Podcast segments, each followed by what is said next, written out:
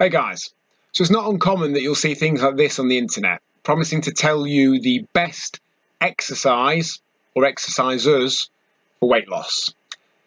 And there is a best exercise for weight loss, but it's not the kind of exercise that you're thinking of. It's a mathematical exercise. It's working out your calories in, calories out. Using an app like MyFitnessPal to track what we're eating for maybe three to five days, and then using that actual hard data, the actual fact, to make some tactical adjustments to what we eat.